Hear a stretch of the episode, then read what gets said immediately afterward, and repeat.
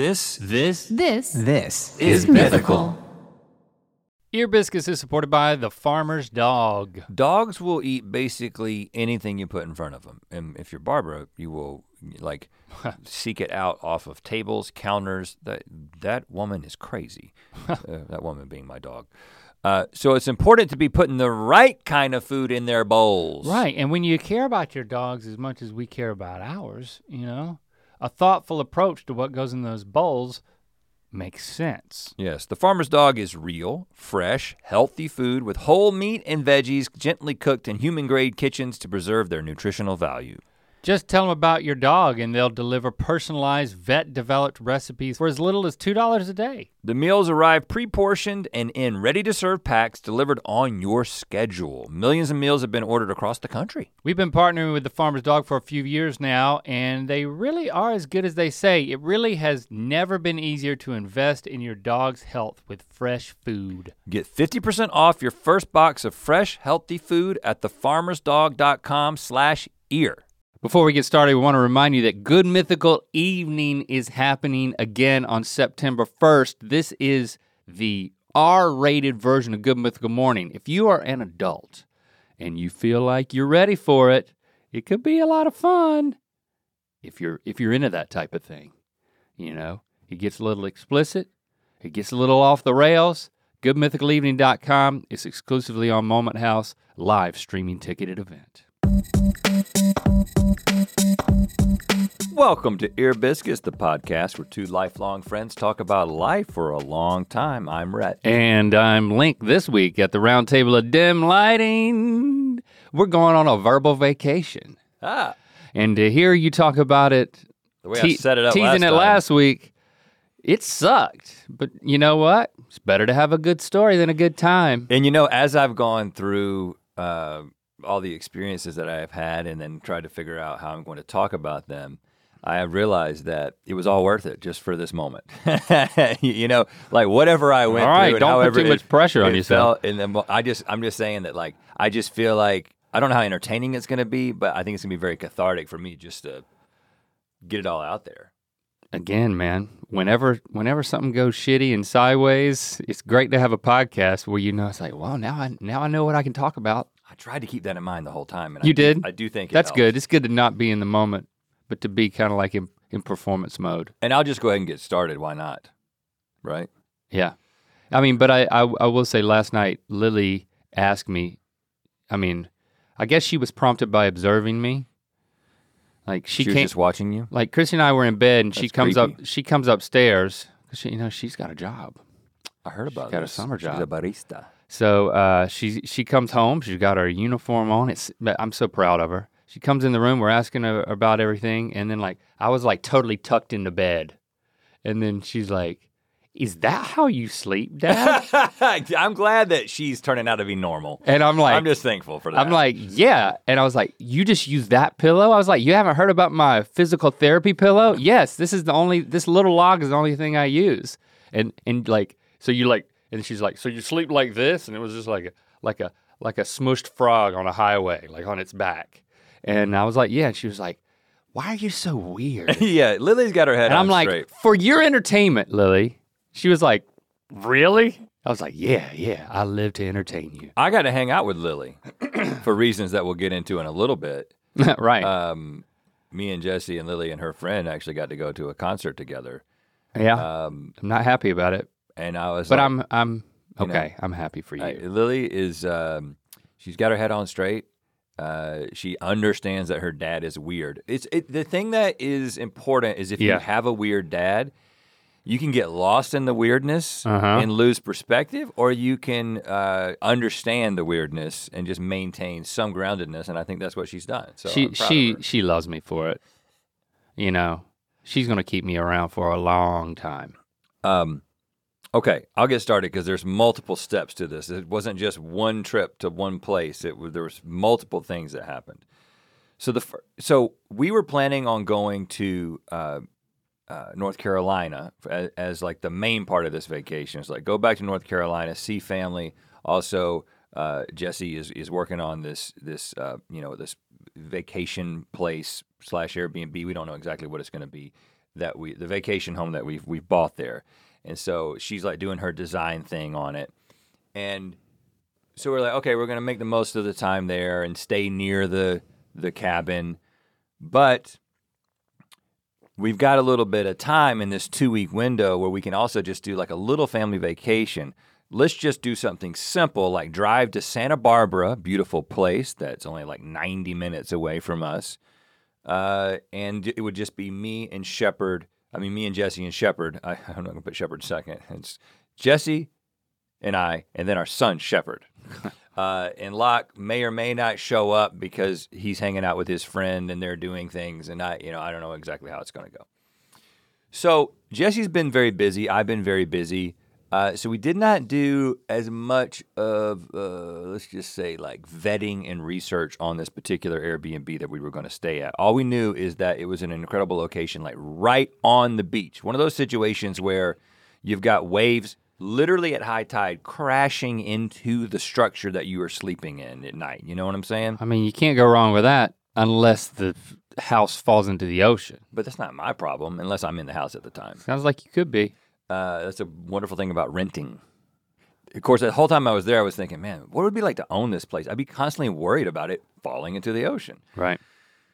So, all right, there's a couple of things that lead up to the vacation where I, you know, we had some pictures, some old pictures that we were getting down from storage to go through and scan some for a James James and the Shame related thing that we're doing.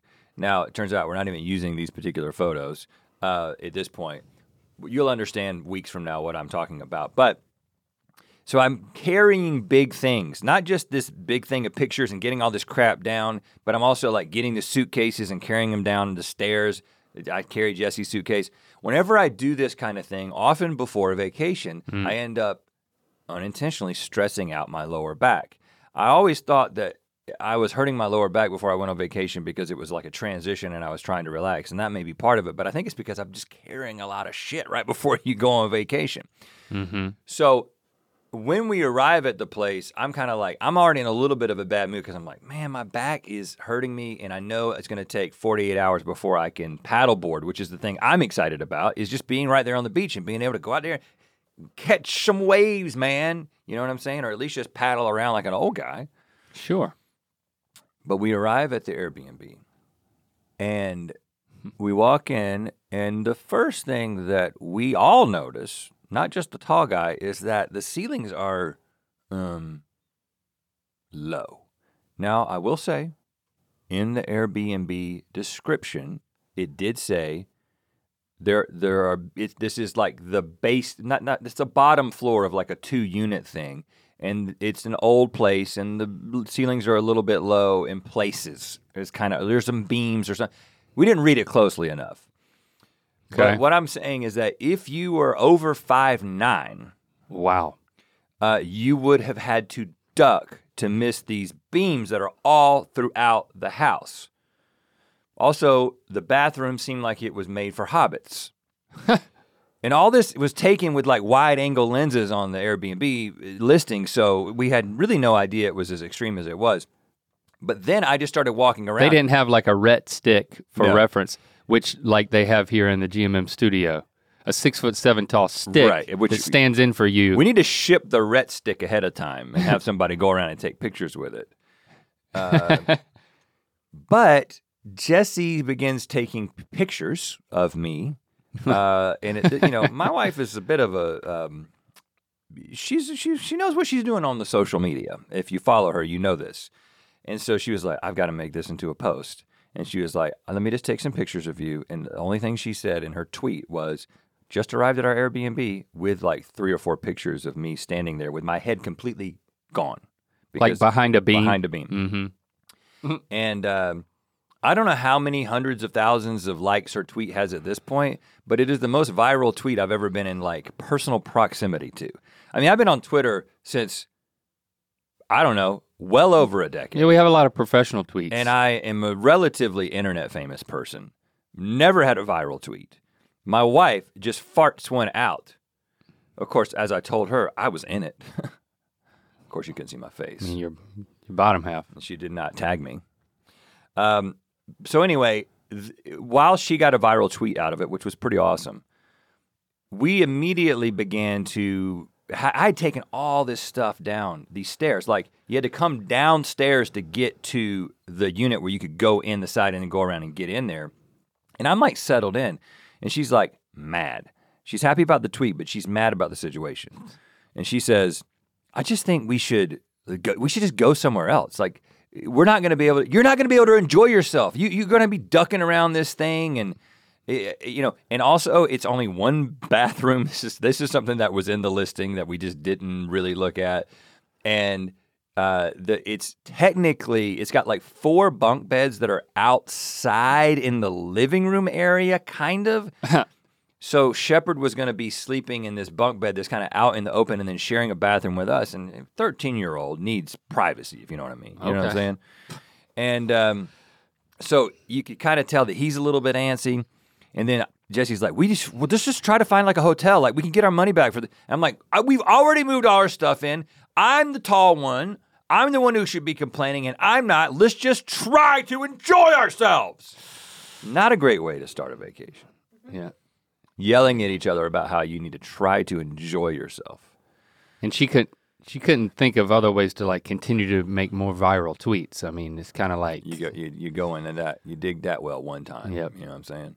So, um, but I was like, there's a lot to love about this. The location is beautiful. There's a freaking hot tub on the deck out there overlooking the beach. And I there you immediately go. got into it there you go. by myself. No one got in there with me. No low beams over it. Well, Well, you're seated. but I will say the deck from the upper part is like over you. So there's no like no sun. And that was another thing that wasn't great. It would have been nice to be on the top. Wow, you're you guys are. You know, if you care this much, you, you kind of need to read the uh, the description. Yeah, well, well let, Sounds like lesson learned. every everything you're complaining about, you immediately say it was in the description. I'm just gonna point that it out. wasn't. You know how they don't. They don't. They're not going to oh, like. that's the art to they, Airbnb. they make it all positive. You've got you've make got, the negative positive. You've got to interpret everything as a worst case scenario. I mean, if they mention it in any way and it can be interpreted as negative, then the reality is it's very negative. you have to be committed to re- reading all the reviews. And here's the thing I look for I in reviews. mistake about that. There was only two reviews. Yeah, two reviews. One of the things I've I've learned to look for in Airbnb reviews is somebody, at least one person, saying something good about the mattresses, because that's that's a big thing for me. It's like if you don't have a good mattress, that could And- suck. and- Of course, I bring my own pillow. pillow, right? No, I bring my own pillow, small enough for me to pack. Right. Well, you I'm know that. for you. Uh, That's a little the tip. the bed was okay. The bed wasn't Okay. bad. Um, but anyway, so things were slightly charged, you might say. mm-hmm. Uh, a couple of days in, Shepard is already he's like kind of bored because he can't like get he can't get into a personal space. You know what I mean? And it's like I, I was like, yeah, I hate that for him because he like likes to get on and like you know talk to his boys and play games and stuff, and so he's getting a little bit amped up. The TV, like we wanted the first night, we wanted because we were all caught up. We wanted to watch the Stranger Things finale, but the TV remote didn't work. Oh, you're Oh. doing that thing where you're trying to find a button on the back of the television, just turn Yeah. it on. and also Can I use my phone for this? we couldn't connect to the Sonos sound system. So it's like there was a lot of things that were kind of falling apart and making it stressful and making it difficult to enjoy. Now these are Meanwhile, remember I was in, privileged problems. I was mean, in Hawaii. Remember how good of a time You were I having had? a great time. Best vacation ever. Best vacation ever. Now, so we have some good experiences, had a few good meals. I did eventually get out on the water. Um, but then I'd say four nights, it's not like a five five night thing to get kind of before we went to North Carolina. The fourth night, I'm like, Jesse, we have to go through these pictures. You brought the pictures. And, uh, and and and so I said, I have a system in mind for how I like to go. Again, what I'm thinking when I approach this is, we have a bunch of pictures from the past, before we had digital cameras. So this is uh, lots of from college, from after college, from early marriage, and I'm like, I- I want to be able to enjoy these photos and look through them. So my idea is, if we scan the ones that we want to scan, Mm-hmm. Then we can enjoy them. Jesse's expectation that she brought to this process Oh. was we're going to enjoy this right now. Why can't we just enjoy it right now? We're looking at these pictures. Let's enjoy it right now. Yeah. And um, we clashed. Oh. Again, tension's already high, but we clash in in this situation, and it ended up getting uh, like we got into a pretty big argument about it because I was unrelenting and she was unrelenting because Yeah. I was like, I'm going to keep doing my system because I want to get done with this. I don't want to do this tomorrow night. You're And she- making a scan pile. and she's making basically. a memory. Yeah. I want to make the memory in the future. And she's like, oh, look at us when this so and so. So it's like a romantic opportunity. I'm like, yeah, but I, that's later. That's Yeah. later. Right now is the system. Yeah. And I, let me also add two other factors that are going into the stress level being high. As you know, we rarely take an actual vacation. So I'm, you know, I'm on vacation, but I'm go- taking meetings. I'm joining meetings. I'm doing Zoom meetings. I'm re- I'm t- t- doing emails. We're continuing to be bosses to some degree for some meetings that we couldn't miss. Yeah. There's some, as always, it ebbs and flows, but we were kind of in a season at that at that week, especially where it's just like some uncertainty about some things uh, developing projects and stuff that are just kind of like you can't get out of your mind. And so, like uh, unresolved things Yep. that were kind of stressing me out. And then, of course, I'm trying to get ready to announce this James and the Shame project, and also I doing a lot of it on my own, getting ready for this launch and doing a lot of the technical back end and even the design of some of the stuff. Yeah. And so eh, there's just a lot, right? So it's like tensions are high and everything is adding to the tension. So we kind of snapped and went to bed angry. Oh. Okay.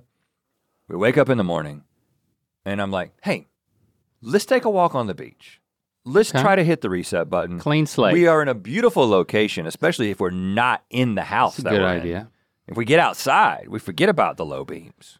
You know, we forget about the one bathroom. Forget about our son. I hope this worked.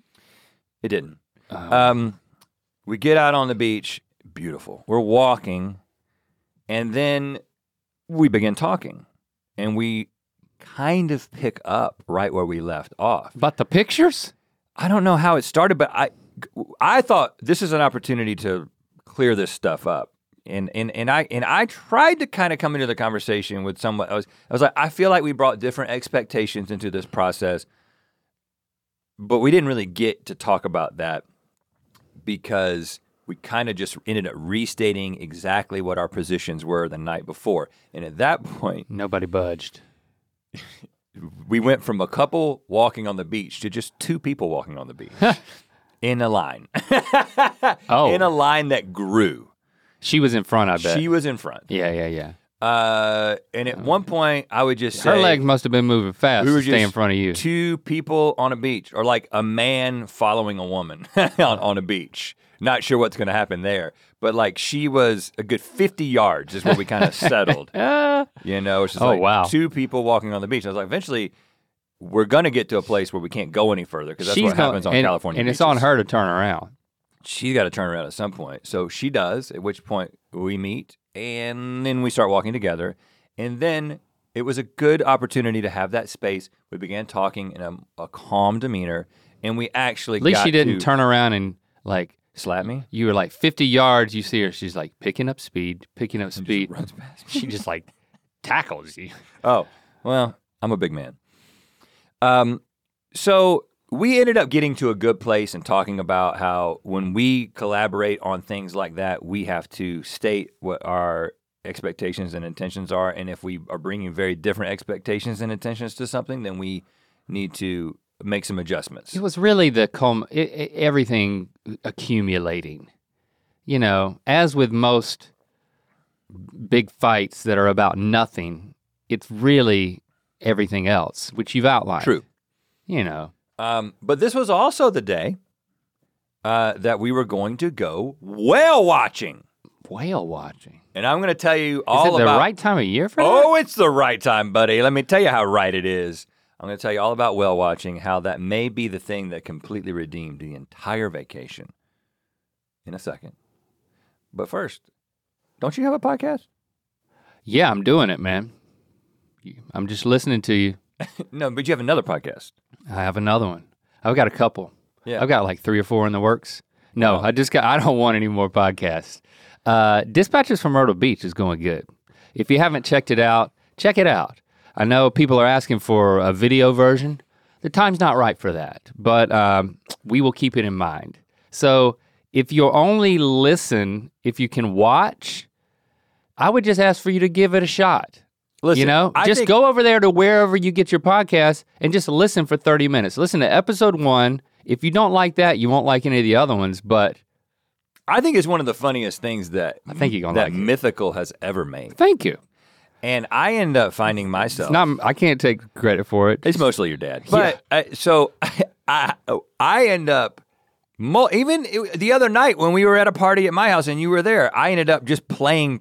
I, I just held up my phone and played a, a a clip from Mythical Pods for everybody because I just want people. I, I'm just like you have to understand. You got Right. you got to understand what's going on here. Like you need to check this out. Like Yeah. this is an in, this is entertainment, pure entertainment.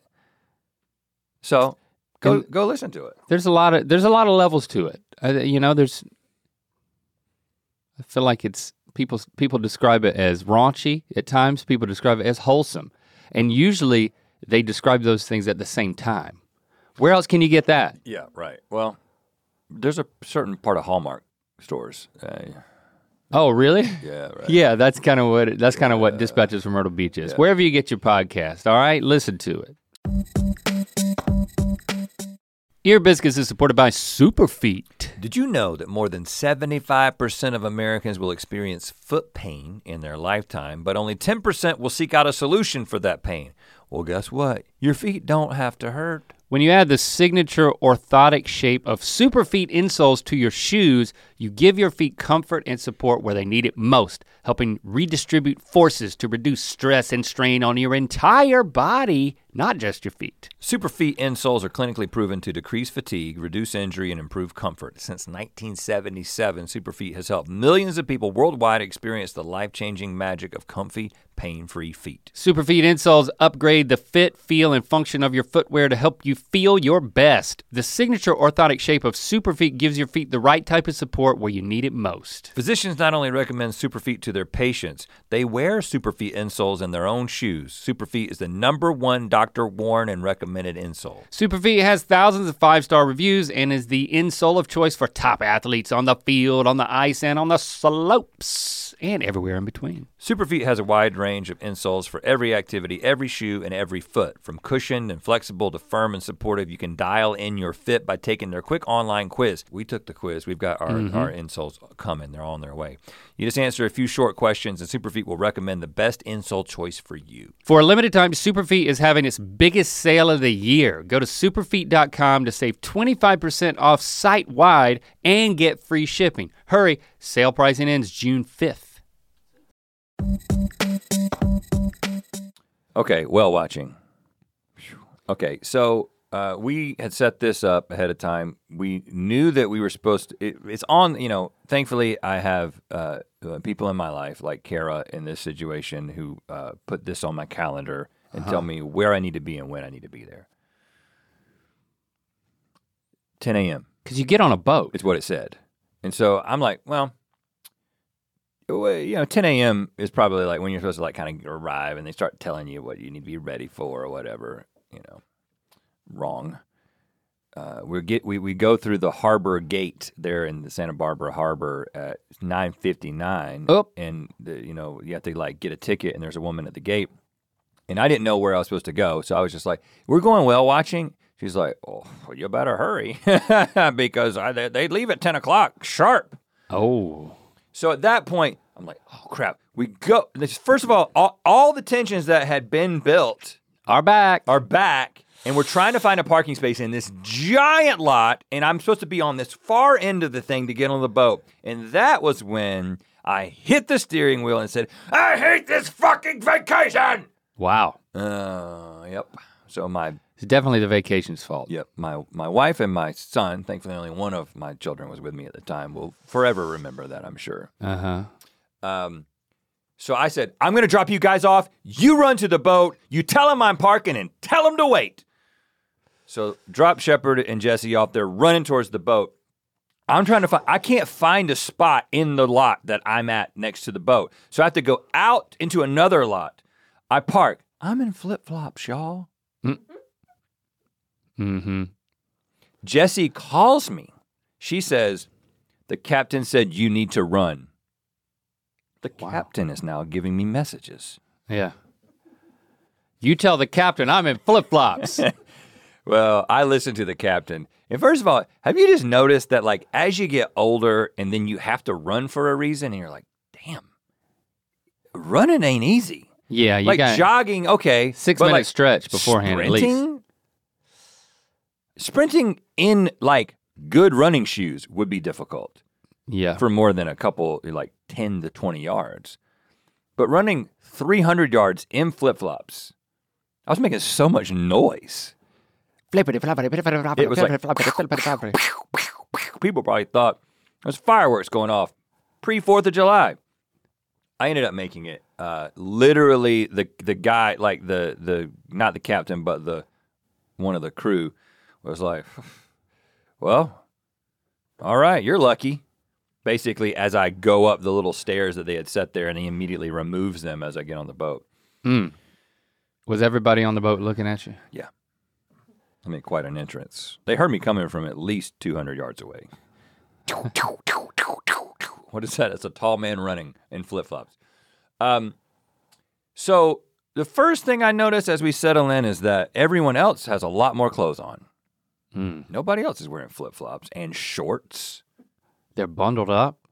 I'm talking pants and like those puffy ja- puffy jackets Oh gosh. with hoods. Yeah. I'm like, oh, I should have read about this. Now I do have a hoodie on because I was like, oh, we're going out on a boat. It was like 80 degrees in Santa Barbara, which is pretty warm for Santa Barbara. I was like, it can't be that much cooler out on a boat. It was Really? The wind chill, but also just the sea air and Where did you go? Where did the boat go out? to? Channel Island. So right in between Santa Cruz and whatever the other island is right next to it. Not Santa Cruz, Santa Cruz, California. Santa Cruz Island. So off the coast of Santa Barbara and off the coast of this whole part of California, there is the Channel Islands, which technically Catalina is part of that island mm-hmm. chain. It's just further south. I'm gonna go scuba diving out there. Yeah, it's a beautiful place, and there's an incredible history about the islands, and pretty sad history about the, the native people who were out there and how they were like moved to the shore to build the mission. when the Christians showed up, they made them all leave and go work on the mainland. It was it's pretty horrible, um, but it's a beautiful place, and the reason that it Well, that's a small price for you to think you're saving their souls. uh, not don't say you, but you mean them. Yeah, I know what you mean.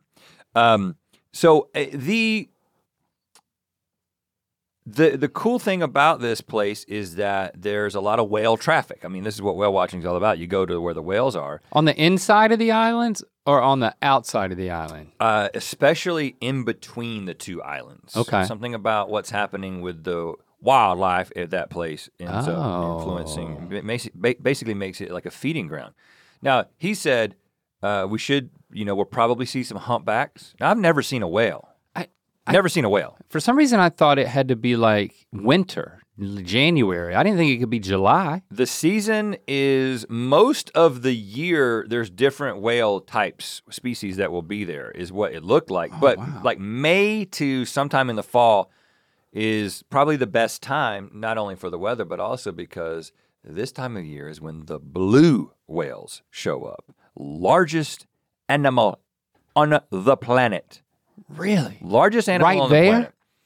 Now, he said as we were going out, he said, we might see a blue whale. I will say it's not common.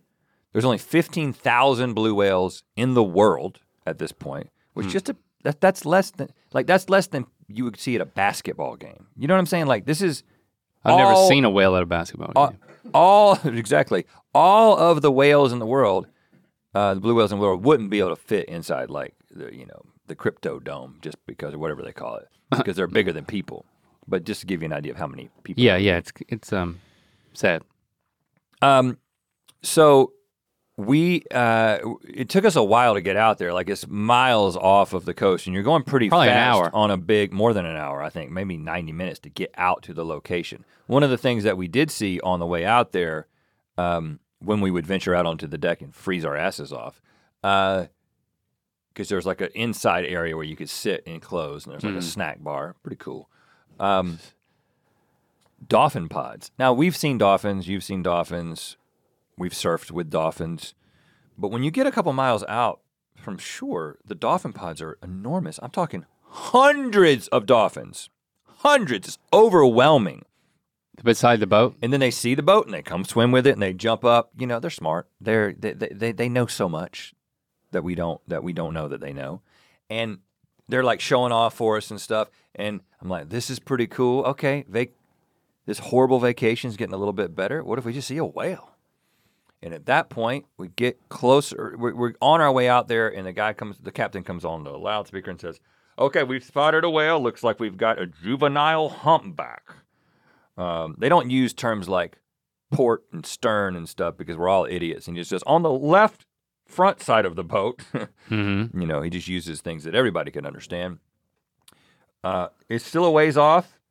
And I was kind of amazed at how when I go out there and I see this blowhole from what felt like several hundred yards, and this guy somehow knows this is a humpback, a juvenile humpback. He's probably got binoculars, but also Maybe a radar. he's seen quite Sonar. A, he's seen quite a lot of uh, of whales. And sure enough, we get out there and I see and I and I made a commitment. Put on your flip flops. We're going to run to the whale. I made a commitment that I was not going to use my camera because I was like, I want to be in the moment. And and what's I mean, if people want Right. to see a video of a whale, they can get one that like National Geographic made, not Rhett. You know what I mean?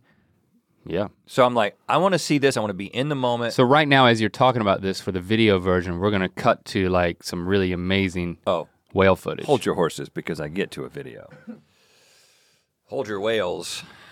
Uh, so we get up there and we see this humpback, and it was a juvenile. So I mean, I don't know. This thing was probably 20 feet long. It's still, it's a large animal. It's like the largest animal I've been close to. Next to the boat, like a like a dolphin would be.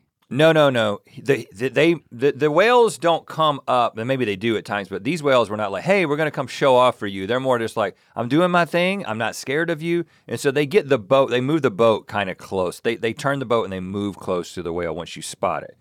And what happens is these whales come up and they do their thing, they stay near the surface and they're doing their blowhole thing. And then they take a deep dive and their tail comes up. Woo! Just like the commercials and they go down and then he's like okay we're going to wait seven to nine minutes now. Huh. because once they do the tail thing they're going deep. They don't always do the tail thing but they if they do the tail thing, Seven to nine definitely- minutes. seven minutes exactly later the guy says, "Okay, it's been seven minutes. Keep an eye out.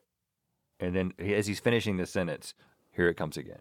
Because they they're predictable. They go down seven and nine minutes and this one apparently was a sevener. And It comes up in the same spot. no, it's it. And he's like, oh, it's on the right side of the boat, and so everybody goes to the right side of the boat, and then we see it do its thing. So we saw two humpbacks. We ended up seeing like a mother and a juvenile. It was really cool. Huh. Then we he says, all right, we're going to keep going because we need to get to the area between the two islands, which is where if we're going to see a blue whale, this is where we would see it. So we start getting close to this spot, and the guy comes on this the the the loudspeaker is like, "Okay, well we we've seen a whale. It's pretty far off. We're not exactly sure what species it is. Um, we're gonna we're gonna keep moving. Just keep your eyes out on the left front side of the boat." So we start going, and then we get to again. You kind of like from hundred yards away, you see this thing come up, and you see this blowhole. And it says, "It's a juvenile blue whale." What? And I'm like, oh, brother, we're seeing a blue whale. We get up close to it. Boom, boom. It's doing the same thing that the humpback's doing, like coming up, blowing, breathing. And then he says, before this happens, he says, now it's really unusual. First of all, he says, you can kind of, he's got some energy in his voice because this is a big moment for him. He's like, this is, we don't always see blue whales. You're, he's trying to let these people, just our normies on the Yeah. boat, understand what they're experiencing like this is a once in a lifetime opportunity. And he says, and usually he says this thing's going to dive in a second. They usually don't do the. He had a technical term for it. They don't show the tail. That's what I say. Show the tail in the same way every time. They it's, it's less common for blue whales to do that. At that moment, the thing comes up, shows its tail, Yes. and goes down. And I'm just like, I'm you know I'm totally dadding out. I'm grabbing Shepherd. I'm saying, "It showed its tail, son, just for you." What? Yeah. How long was this juvenile? The juvenile? I would I would say uh, 30 feet or so. It's a big ass thing, right? It goes, it then, but then at that point it says, "We've spotted an adult blue whale." What? no. no. But also, when the thing goes down, he's like, "Okay, the blue will be down from 10 to 12 minutes." 10 to 12. Um, okay, so I got to see the, and I was pretty close relatively to this thing, to the juvenile. But then the adult comes up and it's within 50 yards, 40 yards of the boat. Wow. And at that point, I was like, I've already seen a blue whale. I've seen a blue whale do the tail thing. I think I'm going to film this thing because now I can now I can say I was there and I enjoyed this. And let me just show you right now what I ended up getting. This Uh, is of a course, we know this is going to be National Geographic footage. We all understand that. But we're going to let Rhett have his moment. this is an adult. You zooming in here? Ooh. Wow. Look, look, he's going, he's going, he's going, and look.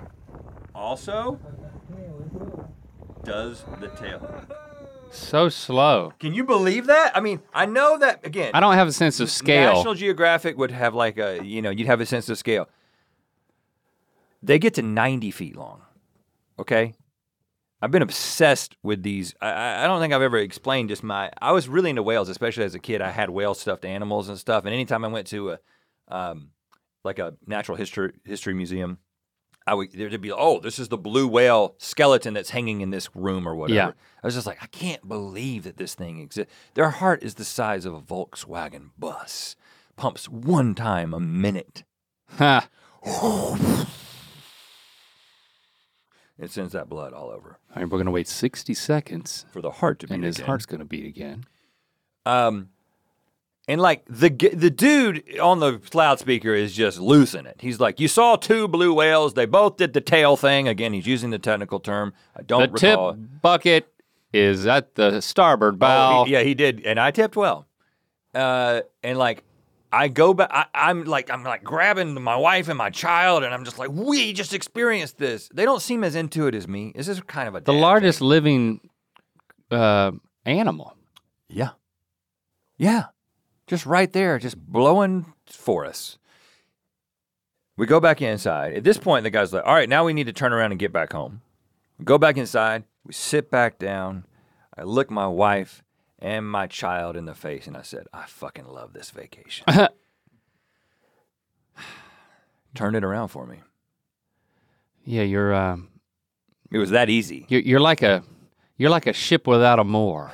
It's like you're what's it called? You know, a ship without an anchor. You're you're just floundering at. I was at in a fragile- seas- I was in a fragile state. vacation, man. I was in a fragile state, but We're gonna die. This is the best day ever. I mean, seeing a blue whale and seeing a blue whale do that thing with his tail like that. Redemption. it made it all worth it. Uh, it really, I, and as my vacation uh, progresses and things uh, only get worse, as we're about to learn, Okay. I kept holding on to that blue whale.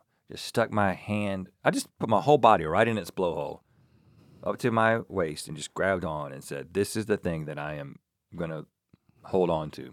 Yeah. So that was the next to last day. We go home the next morning, uh, high on blue whale fumes. Uh, me and you have to take a little trip I- together. yep. That's when I I just I got back from Hawaii, mm-hmm. and then the very next morning we have to meet up, and get on a plane. Red Link going to Aspen, Colorado.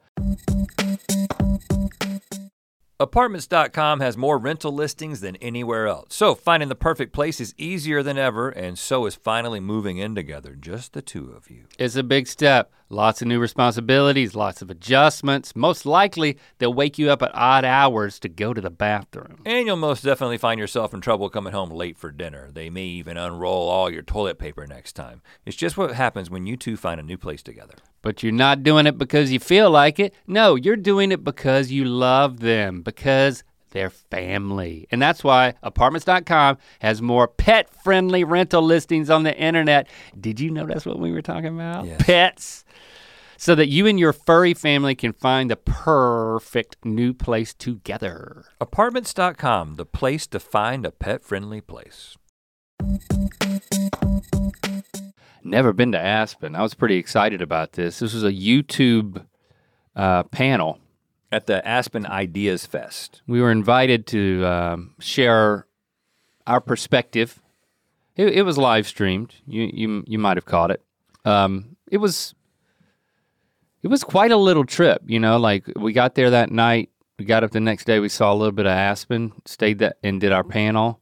Slept that night. Got up next morning and then flew our separate ways. So you could continue to, your vacation, and I could go back home. Uh, but yes, just I knew that Colorado was a beautiful place. I had been before. Been to Vail, but I had been during the winter. I'd never really been to like a ski town in the summertime. And I'd heard that like, oh, you got to go to Aspen in the summertime. And you know, this is you just have the- to see Aspen. This is the like the ultimate rich bitch place. You know what I'm saying? Like, I mean, th- Yeah. the real estate is just insultingly expensive, and we were, but it's so incredible. Like, it's just this incredible spot. We walked around. Well, you the airport is in this is in the valley, in and then like canyon, you basically. drive around the valley, and you're in Aspen proper within like I don't know seven minutes. The thing that struck me was that I mean you've got these like very aggressively sloped mountains on every side, and of course you can see the ski slopes, even though they're green, just right there, and they come right down to the base of the mountain, and it's the town of Aspen. You can ski right into it. And and the town of Aspen was was established there well before there were ski resorts there. So it like and it's it's not just one road. There's like a grid of streets with all types of um, long established buildings. Like, man, that bank looks like it was there in the frontier times. Yeah, it's, it's Kind of a it's- it's vibe. pretty old. So it's like it's a pretty expansive old town that still has this kind of vibe of like I've been here since I don't know when it when whenever it was established. Well, It's been there since it was established. I can tell you that for sure. And one one of the highlights for us was we rented uh, electric bikes. We were told, uh, you know, by Robert Kyncl, the uh, big big man at YouTube, who was who was on our panel, who we've gotten to know. Uh, he was like, "You need to you need to ride bikes down the Rio Grande," which I couldn't have told you that the Rio Grande flew or uh, Flew right through there. uh, right through Yeah. right through uh, Aspen. No blue whales. Um, so we did that, and boy, that I mean, I there's a couple of places I've been in the world where I felt like I was in a fairy tale. You know what I mean? Where it's just this is like this weirdly curated part of the Matrix that's a little too nice. Very pristine. I mean, right when we got on the bike path, we stopped and we were like, oh, look at those mansions right there next to the creek that leads right here to the river. And I looked at this, it was this mansion built on the side of this slope. And then right next to the house, there was a waterfall, like a creek that became a waterfall flowing like pretty vertically Like right on like right next to this person's backyard house. waterfall. I mean, this is next level stuff. and it's it it it, was, it had been curated by a landscaper, but it had not been created by a landscaper. Right. The, It was the like, hou- no, I'm gonna build my house next to this little waterfall. Good gracious! I think it was the- it was it was it was so beautiful that it was disturbing. It was. It was almost un- a little unsettling. Yeah, Um, there's no grit. Couldn't find any grit. But we did go to. Uh, uh, several people had told us that we needed to go to a store called Kemo Sabe, which was this like you know wearing the like cowboy hat and the like Stetson hat is a thing that's kind of associated with Western ski towns. And uh, this place, we were like, this place makes these incredible hats. Not, I wasn't planning on buying a hat. I didn't, but they like hats, boots, etc. what and they'll if you if you're willing to pay like I don't know, it might be a thousand dollars or more for a hat. Yeah, th- these are then nice they'll hats. they'll like st- they'll put it on your head and perfectly size it. They'll like like steam it to like fit your noggin. no matter how wonky your head head is. Right. They can put a hat around it. But we noticed when we walked in that uh, like five women in their late 20s who all had hats on sort of Very glammed up. they kind of descend upon you when you enter the store and begin asking you do you need help following you around as you go to the different things. Um, and I was very intrigued with the knife section. Yeah, they had this like total glass case full of knives. And there's a craftsman. I think I asked her first. I was like, "What's what's the deal with these knives?" Well, and it's a craftsman from Georgia who, who makes these knives. And she brings one, she starts small, literally like a small knife. She brings it out and it's like got this cutting board that you put this cheese knife that's about this long, about three inches long, about three inches long. She puts it on this little magnet to kind of make it suspend itself above the, the cutting board. And she's Right. like, um, the handle of this one is made from mammoth tooth or something like that Yeah. and it is twenty nine hundred dollars. All right, I was like, Okay. we're going to cut some cheese with a three thousand dollar knife. And it, and she kept going because apparently we looked like we could maybe get knives like this. I, I yeah. I mean, I don't know, was it with the twinkle in her eye? She moves on, and let me just, I'll cut to the chase. Eventually, she brings us to a knife that was this long, yeah, it's like a three and a half foot knife. that the handle for the knife was the the jaw of an extinct fossilized cave bear. I'm talking about the huge cave bears Yeah. that were on the North American plains back in the day. And this knife was twenty thousand dollars. Yes. It's Yeah. a knife. I don't. I don't. Did she let us touch it? I don't No, that she didn't take that one it. out. I think by that point she was saw the Bowie's Creek was really coming out in her eyes like, and the thing. "God, wait, oh look." my goodness! Look at the jaw on that she's like, knife. She's like, I'm not gonna get this one out for these fools. They're obviously not gonna buy anything. They're just gonna look at stuff. we strolled out of there. I mean, you almost bought a wallet. I thought, well, a pair of gloves. Oh yeah, a pair of gloves, I- pair of leather I- gloves. After being shown all this, so much leather this in there, these sta- I was like, oh, there's a sixty-five dollar pair of really nice leather gloves. we walked out of there with nothing we did. except this story. Uh, but we had a great time in Aspen. Now, I was the, you were going to go back to Los Angeles, which I assume that just happened a, a breeze. You probably just got on a plane and just went straight to Los Angeles, right? No, I had to fly through Denver. Okay, but no complications. No complications. I, on the other hand, Red carpet, man. I continued with uh, my troubles. Oh, but I want to give a quick interjection reminder. Good Mythical Evening, the second one is happening September Yes. 1st, exclusively on Moment House. It's a live ticketed event, R rated version of GMM. If you're an adult, grab yourself a ticket at goodmythicalevening.com, all right? Tired of not being able to get a hold of anyone when you have questions about your credit card? With 24 7 US based live customer service from Discover, everyone has the option to talk to a real person anytime, day or night. Yes, you heard that right. You can talk to a human on the Discover customer service team anytime. So the next time you have a question about your credit card, call 1 800 Discover to get the service you deserve. Limitations apply. See terms at discover.com/slash credit card. So I was supposed to fly from Aspen to Denver and You had no troubles when you were with me. You need to note that. Denver to Raleigh, because you can't fly from Aspen to Raleigh. So we get on the runway in Aspen, and then the pilot comes over the loudspeaker. A lot of people talking to me over loudspeakers on this vacation. Now that I'm thinking about it, We got a juvenile. Yeah, I was having trouble deciphering between the pilot and the captain, which I guess is the same person in some ways. Yep. The pilot comes on the loudspeaker and says, "We've got a problem. Uh, we're too heavy." We're going to remove the tallest guy with the biggest hair. Everyone start doing cardio right now. Uh, he said basically there was a mix up, and this plane was a plane that was supposed to fly to a different location, but there was a mix up because the night before, a rich person in their private plane went off of the edge of the runway and they had to shut the airport down because the Aspen airport is notorious for like accidents because it's like this the wind and the short runway and all this stuff. It's a small airport. So he said, We can take off, but we have to be at a certain weight to land. And I have three options. I can ask some of you to leave, which I don't want to do.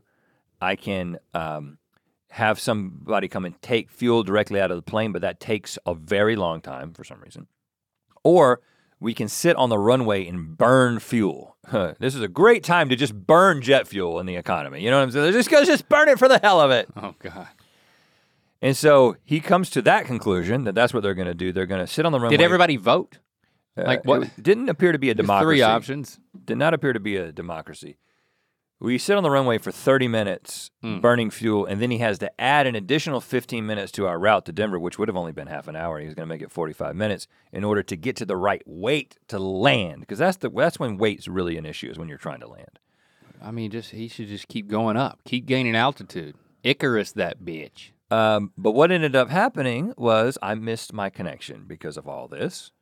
At which point, uh, I ended up getting on another plane from Denver. I was going to go from Denver to Houston, Houston to Raleigh.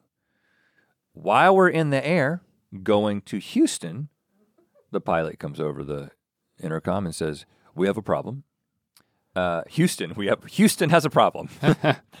uh, the Houston airport has been closed." Close. due to weather. So we are diverting to Dallas. I'm like, okay. So we land in Dallas.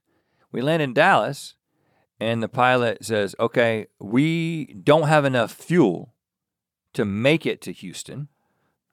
I know where you could have got some. yeah, exactly. plane. Right. Yeah. I could have brought it in my carry on.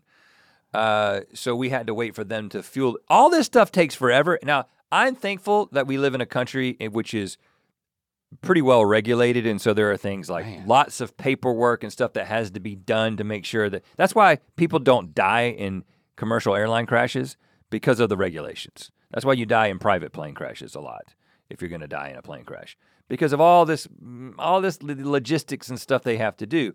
But when you're really wanting to just get to Raleigh, you're just like, why can't you just fill the damn plane up and shut the door? I didn't say that. Everyone ra- remained remarkably calm. But I was like, this day, this flight, trying to get to Raleigh is becoming like a an analogy for the way my life feels right now. You know what I'm saying? Like there was just a lot of again, I'm thinking a lot about the album coming out too because I was I, I'm gonna announce the album the following week, and I don't know how people are gonna think about this, and they're gonna think I'm dumb for doing this. Like I'm thinking all these things, and I'm more stressed out about that than I realized. The business stuff that we that we continue to talk about, um, you know, just like there's just a lot of stress in this, and then I'm having this crazy day. We end up flying. Okay, so yeah, so we go from Dallas, but he's like, now we're gonna just fly to Houston. So we fly from Dallas to Houston. Okay. And then we're going to fly from Houston to Raleigh. And the the flight to Raleigh gets delayed. But actually, I'm thankful it got delayed because I may not have made it if it didn't get delayed. So anyway, I woke up at 5:30 a.m. that day. Was on four different planes, and my wife picked me up from the airport in Raleigh at like midnight. It's a Wow. long day. Very happy to see my wife. Uh, and you know when you're really happy to see your wife, what that le- and you're going to a hotel room, just the two of you. You know what that leads to?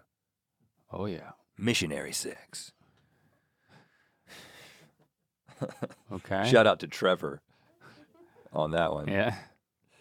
Uh, From the Smosh funeral, if you don't know. uh, and one of the things that you'll understand why I'm explaining this in detail. One of the things that happens when you're having missionary sex Oh God. uh, is your faces. Uh, even though I'm much taller than my wife, I do have a way of getting my face close to her face during missionary sex. Okay. Okay. And I was able to do that.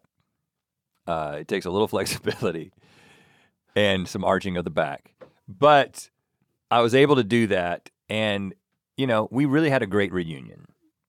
The reason I'm giving you these details is because I did not know at the time, but my wife had COVID. Oh, Now, she told me, did That did that missionary evangelize the COVID? oh, she, she shared it with me, all right. Uh, she had told me that she had a sore throat. Now, my wife has told me she's had a sore throat like a hundred times over the past couple of years, Yeah. and every time she thinks she has COVID, and every time she hasn't. And so I'm like, you just, you just, you just got to North Carolina. It's allergies, man. Mm-hmm. Whatever. Like, I've never seen a positive COVID test. Allergies hate COVID, boy. They're really getting a bad rep with all this COVID. Yeah. Um. So, but she wakes up the next day and feels worse. Mm-hmm. ends up taking a test positive. I'm like, dang it. We had missionary sex. We slept in the same bed. Um, so I'm basically like, man, I've totally been exposed because you are really, really infectious, like in the early stages of COVID, especially like right before symptoms hit, and as symptoms are hitting, like you know, at least with these latest ver- uh, varieties, is what I was gonna say. Uh, what is the term? I still have COVID brain Strange, because I got it. Uh, strains, isn't it? variants. Variants. Yeah, we I'm forgetting very simple words, which we'll talk about in a second. Um, but I'm like, I'm supposed to play golf with my brother and my dad the next day. Okay, and this was a special golf trip for a number of reasons. Mainly because we were going to play Keith Hills Country Club, which is the country club I grew up next to. Yeah, the My neighborhood was outside the gate. I didn't grow up in a country club, but I could, wa- I could walk to the course. you act like it. And the uh, the the course, there's a, an original 18 holes that is so weird how I played that course so many times growing up that it's so imprinted in my mind. Unlike any other physical space that large, where multiple times throughout my life, a lot of times when I ha- I'm having trouble sleeping, what I'll do is I'll play an entire round of golf oh. on this 18 holes in my head because I remember every hole. I could draw. I could draw every hole for you, That's cool. almost So, to the point of every sand trap. like if you were uh, imprisoned and like they they threw you in a hole. That's this is how you golf in my head. cling to reality. I would shoot so many great scores in my head. But one of the things that this has done for me is it's given me this incredible desire to play the course again. It's been probably 15 years since I played the course. Okay. And, and over the past 10 years since we've been in LA, multiple times I've tried to set up my dad and my brother and I playing Keith Hills, and something has always come up. Uh, I don't. The last time it was like we the trip got changed because of COVID or something. I, I, so I'm looking at the weather. I'm thinking about the fact that I just got exposed by my wife, but I'm also thinking, you know, uh, maybe I'm immune to it, and also I'm going to be outside the whole day. Um, so and I and I of course I told I told my brother and my dad I was like I still want to play golf. Uh, Jessie's got COVID. We had missionary sex last night. I didn't tell him that, but I was like I'm pretty sure I've been exposed, and they're both like we don't care. Like whatever, we're going to be playing golf. Not a big deal. okay. Uh, and the weather's getting bad. Like it looks like it's gonna maybe rain us out. I'm like, of course, of course, of course, I'm gonna get rained out. I'm gonna get COVID. I'm gonna not be able to play the course. You're in a bad headspace, man. But um, the weather gods, who may or may not be just God, uh, decided to smile upon us, and it did not rain at all. And um, I played. I know no one cares about this, but I'm going to say it anyway because I care about it. I played so well. Like it, it, it. The thing is, is that you know if you know, playing golf can be so frustrating, but when it's not frustrating, it's almost as good as missionary sex. And it is, I mean, it was just like, I could not believe how well I was hitting it. Like, I, you know, I was just hitting these drives. In fact, there was a guy who uh, was out there trying to get his, he's getting ready to do a qualifying thing to become a, not a tour pro, but like a pro shop pro. You know, every pro shop has a pro, a person who is Yeah. a professional golfer who's not necessarily playing on the tour, but is a pro golfer. And he, and he was like, we let him play through because he was like, I got a qualifying round tomorrow and I'm kind of getting in some practice. He saw my drive and he said, nice piece, Peace. nice piece. And that we had never heard, we had never heard a golf shot That's- referred to as a piece. I don't like that. But I'm beginning to do it more often now I don't like that. because a pro, potential pro, is doing it. Anyway, I had an incredible time. And I also was like, I don't even think I'm going to get COVID, man. I mean, can a mm-hmm. guy who just recently got COVID hit the ball like this? I don't think so. Or maybe that's the only reason you could. Yeah. I go to sleep that night and I wake up. I wake up in chills, fever, headache, regret. I take a COVID test. Of course, it's positive. Of course. I mean, I mean, the, I mean, you didn't really make a responsible decision, but uh, I'm just going to go on record what and part of say it? that What part of it? the golf part, What playing outside? the ex- exposing your your dad. To- First of all, you know as well as I know, uh, COVID is behaves completely differently in North Carolina. they, they, they, Yep. they, they don't think about it well, in the and, same you know, way. In, in it- fact, when it the was their call. when the California people are like, "Hey, I think I might have COVID," they're like, "We don't care." Like it's just a completely different perspective there. Uh, you know, and and and so, and neither one of them got it. I will say, my brother and my dad did not get COVID. Okay. Uh, my brother had already had it. My dad hasn't had it. Maybe he is immune. Um, Yep, and that's the statement that makes people get it. like that's not that's how I mysticize this thing. The Uh, moment you start saying, "I haven't gotten it," I kind of I kind of think I'm not going to get it. yeah, that's what I that's was when thinking. that's when you get it. Well, but here's the really interesting thing. Now, now the entire time that we're in North Carolina, everything has shifted. We're like we were planning on being in this hotel for a little bit while Jesse is working on the house, and then we were going to drive to the beach to spend Fourth of July with her family down at the beach, and then come back to LA. Uh, and of course, now it's like we well, we're COVID buddies, going to be in this hotel room for who knows how long. The thing I failed to mention up to this point is the nature of the hotel we're staying in. We're staying in a hotel. ceilings? No, the ceilings are plenty high, but we're staying in a hotel on Franklin Street called the Graduate, which you know about the Graduate. Um, have I? We stayed there one. I've stayed at the. I haven't stayed I've stayed at the Graduate in Nashville, the Graduate in Providence, Rhode Island. It's like a really cool hotel, hotel chain that like takes the themes of wherever it is and incorporates it into a trendy sort of hipstery situation. In this particular case, it themes it around Carolina basketball, Ooh, gross. which is almost as bad as COVID.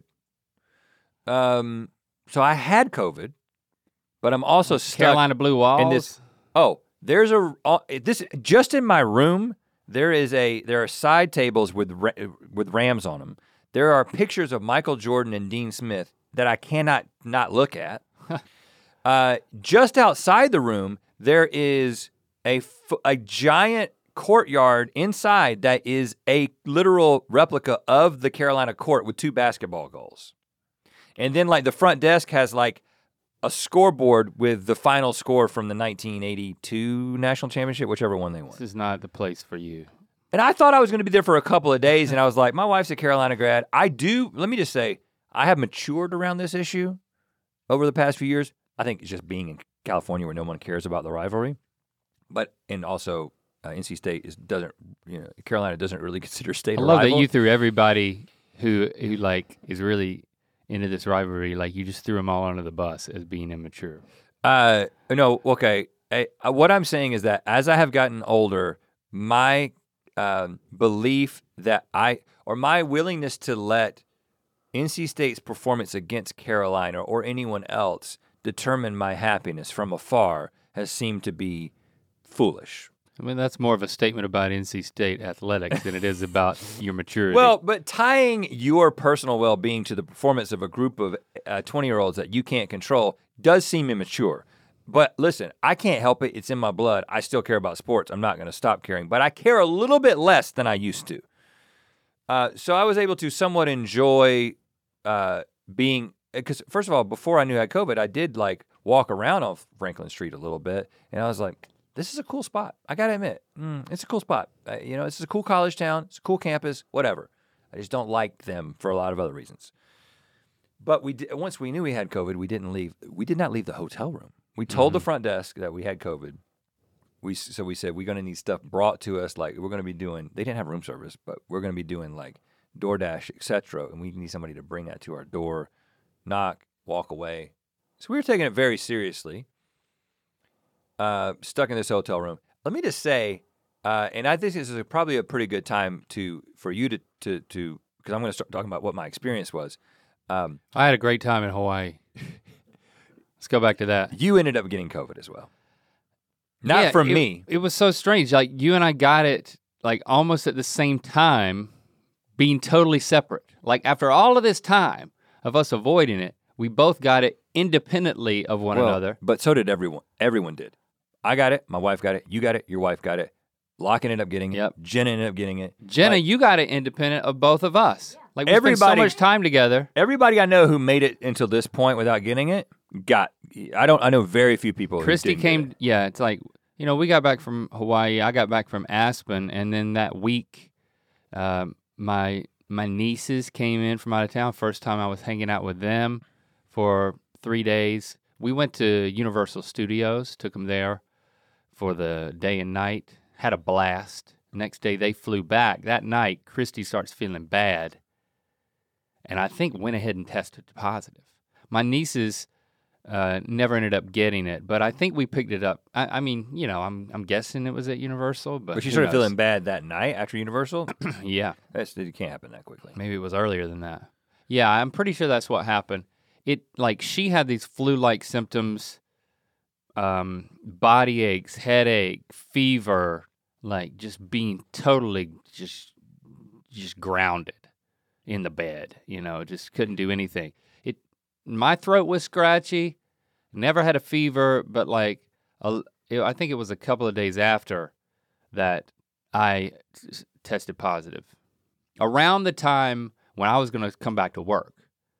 So that's when things started getting really frustrating because like We had been gone on vacation, kind of a staggered vacation, and then you get COVID a little bit after me, and you, you know you're Yeah. waiting to test negative so we can actually work again. It's real, you know, when you have so much had piled up and was like ready to go. It was, it, it was, it, I really experienced flashbacks to the beginning of the pandemic and re- just remembering how difficult it was to like have so much that you felt like you needed to do, but like you couldn't, I couldn't do, you could, I could do so little. So you, you got better before me. Well, but we haven't talked about how bad it did get. It did, yeah. It was like For you have, me. thi- you have this attitude of like, well, I'm just, I, you know, I'm fully vaccinated, boosted. I'm just gonna go ahead and get it. I, you know, let's just get this thing over with, because it won't be that big of a deal anyway. I mean, when Lando got it, actually, before our Hawaii vacation, he didn't feel great for like a day and a half, and then even He's though he t- twelve, yeah, he was twelve. I mean, he he was. It was not a big deal beyond Well, one day. and uh, But yeah, it was it was but freaking and for tough, a lot man. of people, for a lot of people, um, the original Omicron wave, which happened around Christmas, was Mhm. very mild for everyone I knew who got it.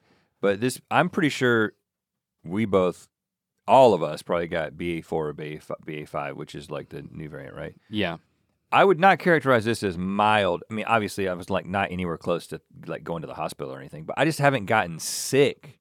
there were no, there weren't any breathing issues time. with anybody, but it was more of like down with with Christy and with you. It was like flu symptoms. Well, for me, I had a 103 point something fever, which is like that's that's like whoa, you won't getting up there. You might need to go to the emergency room. I wasn't gonna do that, but like that was what my fever was. Chills were incredible. It like the headache was really intense, and there was probably like a 40, a 24, a 48 hour period in which I would in the at nighttime it would get like that, and then I would kind of be okay during the day. I recovered pretty quickly after that. We spent five about five days in this hotel together. Um. uh, Anyway, I'll just say that like you know it's not it's not it's not just a cold. It might be that for a lot of people, and I I Yeah. hope it is for for most people. But it's not just a cold. And now it's also I mean obviously the thing that we, from the from since we've learned more about this that is the worrisome thing is this long COVID, which is affecting a, a, a reasonably high percentage of people are having these symptoms some debilitating symptoms for an extended period of time. That's why this it's just a cold, forget about it. It's just a, it's at worst a flu. It's just a bullshit ignorant way to think about this thing because it's just not consistent with the truth about this, which is uh, this thing is going to keep infecting people, and we don't know about these long term symptoms. And uh, this is not like a small deal. You can't. It's, oh, it's just going to become endemic, and it's going to be fine. Hopefully, that will happen eventually. But both of us have been talking about, and I and I was kind of, is, is this in my head? But over the past few weeks, it has become an inescapable fact that I something happened to my brain. like I got the COVID brain, forgetting very simple things that I obviously knew, thinking about something, losing my train of thought in the middle of something. Hopefully, these are temporary symptoms that will go away. But I'm going to tell you right now, it's a real thing and it's a big freaking deal, like on a global scale that we will be figuring out and reckoning with. I think the globe's gonna get a little dumber. If we all get equally dumber, then it maybe maybe it does it's not that bad, but like it'll be more difficult to like solve problems as a species. Now I don't know what it says about me, but I'm I've had I haven't had the fidelity of being able to ascertain whether my brain fog is just uh, a way of life or if it's um.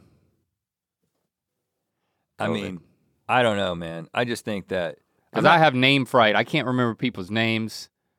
Like, uh, we were talking about my therapy with my family the other day, and uh, yeah, Lily was like, "What? What's your therapist's name?" And I was like, "I got this deer in the headlights look, and I couldn't remember my own therapist's name." I had to that kind of stuff has been happening to me, and uh, and I'm like, it, it it was sudden, and it was com- totally tied to that experience. And again, I'm trying not to Do you like know his name, by the way? Because I still can't remember it. your original therapist. No, I remember his name. Yeah, my, I do. my new therapist. Um, no, I don't. I, I'm joking. I, I do remember his name now. you want to say it? Don't say it. Um, so anyway, I mean, not to get on the soapbox there, but yeah, it's like you know, it's not. It, it ain't Yeah, over. I- I felt- it, it ain't over. I do feel di- having gotten it and it not being fun at all and not a breeze at all. Like I do feel differently about it. Well, and also it's just like you know, I don't, I don't want people to be going around super scared, and I understand all the negative consequences to just like living a life of fear, and I don't want to do that, and I haven't been doing that. But it just kind of sucks that the reality is we can't just move on like everything's normal. That's why we still take these precautions at Mythical. You know, we get tested every week, and people wear masks, and it's not going to completely protect you, but And I think when you you, got to do something. when you do get it, just giving yourself permission to recover. Give yourself time. You know, instead of trying to push through, which are actually that's my that's that, I'll, I think that's good advice. That's safe advice. I think I'll leave it at that. and it's it's sound advice because trying to push through physically or even mentally can prolong your recovery. Okay. So we eventually get to a place where we now we're still testing positive, but Jesse's family like, y'all come down to the daggum beach. And we're like, well, we're gonna we're of course we're not gonna get close to you and we're gonna wear masks the whole time. And of course, again, North Carolina, they're like, okay, whatever you want to do.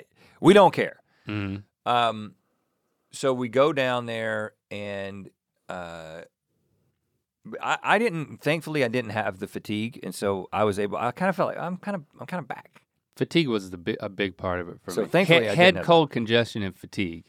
That that were my those were my big things. So we were kind of like staying away from everybody as well as we possibly could. Thankfully, none of them ended up getting it. Um, but you know, on July, so on Ju- we, we had July fourth, little celebration get together, and then July fifth was the day that I announced the James and the Shame project. I was like, hey, this is something I've been working on. Here's a little Instagram post. hmm So on July 4th, during the day, Jesse and I were like, hey, we haven't really been outside to take a walk on the beach because we've been trying to really take it easy and fully recover, but we both felt like we could go out on the beach and take a walk. And so we go out. kind of feeling like you'd walk together this time. Yeah, and we're like walking side by side, not in a 50 yard line. Because things were great with us.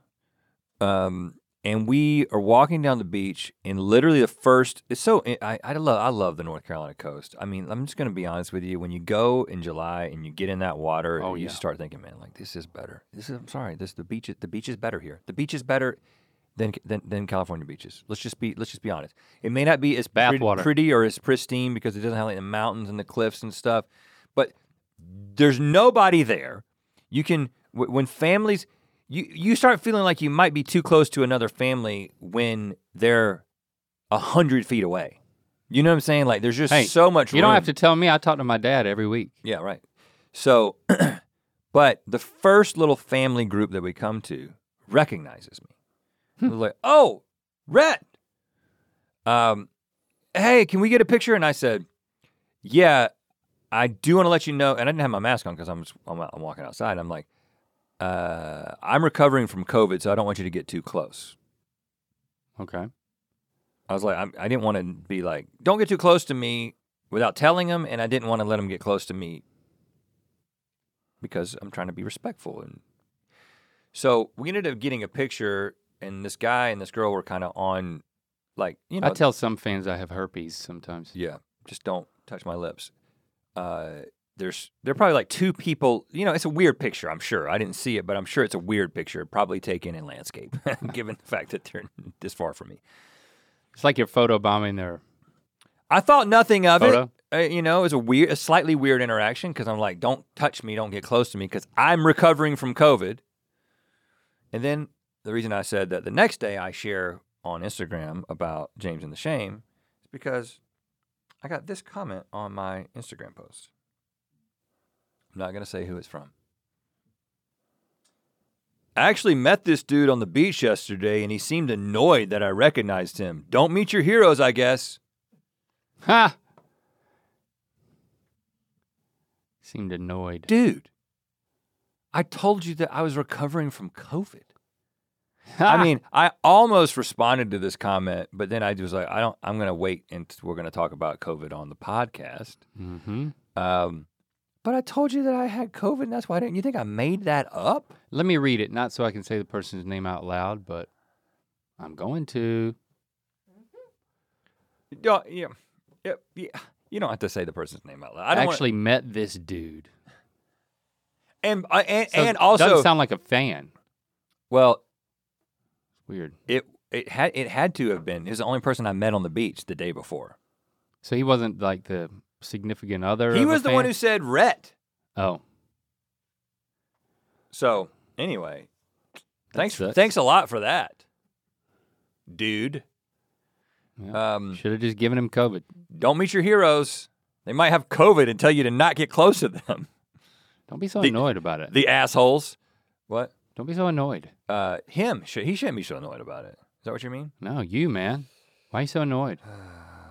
Well, you know, it's like I because I actually had a conversation with this dude about what you're commenting about. He seemed annoyed then too. well, I think the reason that it gets on my nerves so much. I know why it gets on your nerves. No, it's because like all it takes is one little story like that for people to be like, oh, you know, that, got, that guy's actually an asshole in person, you mm-hmm. know. And so I'm I don't just I'm not just nice to people because of a I want I have a reputation to maintain. I'm nice to people because I am nice to people. And I also appreciate if people want to come up and if they're fans of the show, like I really I really appreciate that. That day on the uh the the, the four plane day where I'm in these airports and I'm rushing around wondering if I'm going to get lots of people came up to me that day. And I was like, I'm having a really shitty day, but I'm not going to let them know it. you know what I'm saying? So I was like, put on a smile and had a good interaction. Um, I just thought that was uh, especially, um, That's a tough one, man. you know, Par for the course with the life you're living now. but it was kind of sort of the proper way to wrap up the vacation because that Right. was the kind of thing that you know, it just characterizes the whole experience. But I will say that coming back, fully recovering, except for some brain fog and some forgetfulness, whatever's happening. Um, and then like I, you know, it's really nice when you can get back home and be happy, a to be in your own home, and be like, I really like the home that we have. I like the the, the home that we have built, not just the Yeah. home itself, the house itself, I love my toilet. uh, but the people in my home. Um, and then to have a job that you want to come back to, there's a lot to there's a, a lot to be thankful for. When your vacation sucks, yeah. Uh, yeah, well, it does put that into perspective because I think that there's you know plenty of people who are like, man, I hate my job, so I'm all I do is look forward to a vacation, and then when I'm on vacation, all I do is dread the fact that I'm going to have to go back to work. It's nice to be like, you know, I'm ready. I'm ready to get back at it. It has been tough coming back though after everything being delayed because of our, especially me being sick. It delayed our whole production schedule. That's it's been tough to try to because we had to cram everything in. I wasn't, uh, you know, it's like jumping into the deep end. Yeah, I need another vacation. Everything has been stacked on itself. Um, which is why we're going on another vacation. We're going on like a long weekend vacation. We're about to go back to Colorado. We're gonna meet our college friends, Yeah, I and we're gonna that go whitewater rafting. If, yeah, if we survive, this will make another great podcast. Yeah, if this is the last podcast, it's because uh, I don't know. Either one of our college friends killed us, or something bad happened whitewater rafting. Well, I did. I have said on our group thread that this is like the perfect setup for like a horror movie, you know, or a thriller. Because Yeah. it's like you get together with your college friends that you haven't really hung out with in this fashion in 20 years. When any of my Everybody's boys having a great time. start getting topless, then that's when you know something bad's somebody's gonna die. Yep. Uh, so yeah, we might have an incredible story to tell next time. All right, but in the meantime, you got a wreck. Yeah, go whale watching. Yeah, I never thought I wanted to go whale watching because, yeah, just think about everything but seeing a whale, assuming that you won't see one. But man, even in the worst vacation ever, you you saw you saw all those whales. now I've set the standard. I saw two blue whales, and Yeah, they you did, the tail thing. Go whale Uh, watching, huh? So I can't guarantee that you'll have that kind of experience, but I will say you should dress warmly. Definitely take anti-nausea medicine. I took Dramamine. Still got a little. I started to feel a little bit seasick on the way out, but I was like, I was going to breathe deeply and get through this, and I did. It was fine. Um, All that- right, that- solid that, wreck. That would be my only concern for the Neal family. Where there might be some uh, some uh, sickness Yeah, that you yeah, might yeah. encounter. Maybe uh, I'll see one when I'm going scuba diving. That'd be crazy. Yeah, that would be awesome. Yeah, go whale watching. All right, we'll speak at you next week. Hashtag ear biscuits. And of course, you can always call and let us know what your reaction is to uh, listening to the latest episode. One eight seven seven. One- What is it? Is it 888? Yeah. 1 888 Earpod 1. COVID brain. Hey, Rhett and Link. This is Jake from Albuquerque. Just listening to Link recall his uh, family vacation in Maui, and uh, it was very fitting because I was there around this time last year where I proposed to my girlfriend at the top of Haleakala, and now we are set to be married, and we're actually flying out to Greece this week for that marriage. So. Uh, I don't know, Link, if you're just following me around, maybe you need to go to Greece next year. I can tell you all about that trip when I get back. Thanks for all the content that you put out there. Everything's great. Love dispatches from Myrtle Beach. Can't wait to recognize your dad. Hi, Rhett and Link. It's Haley. Um, I just wanted to come on and say that I am just so excited for Rhett's solo music project. I'm just so excited that you guys are being able to do um, separate things. You know, I also love Link's podcast with his dad, and it's just been awesome to see you guys branch out and do separate things, but also um, stay together and do be your funny stuff. Hey, Rhett and Link. So I have a friend named Kiefer. That is not why I'm calling. I'm calling because I have a bottle of kefir in front of me for the very first time, which I have just tried, and it was all because of you, because I'd never heard of this in my entire life. First opinions, I got the blueberry. I think it tastes pretty good. It just reminds me really of liquefied yogurt, um, which is fine. And I'll let you know if it starts making me happy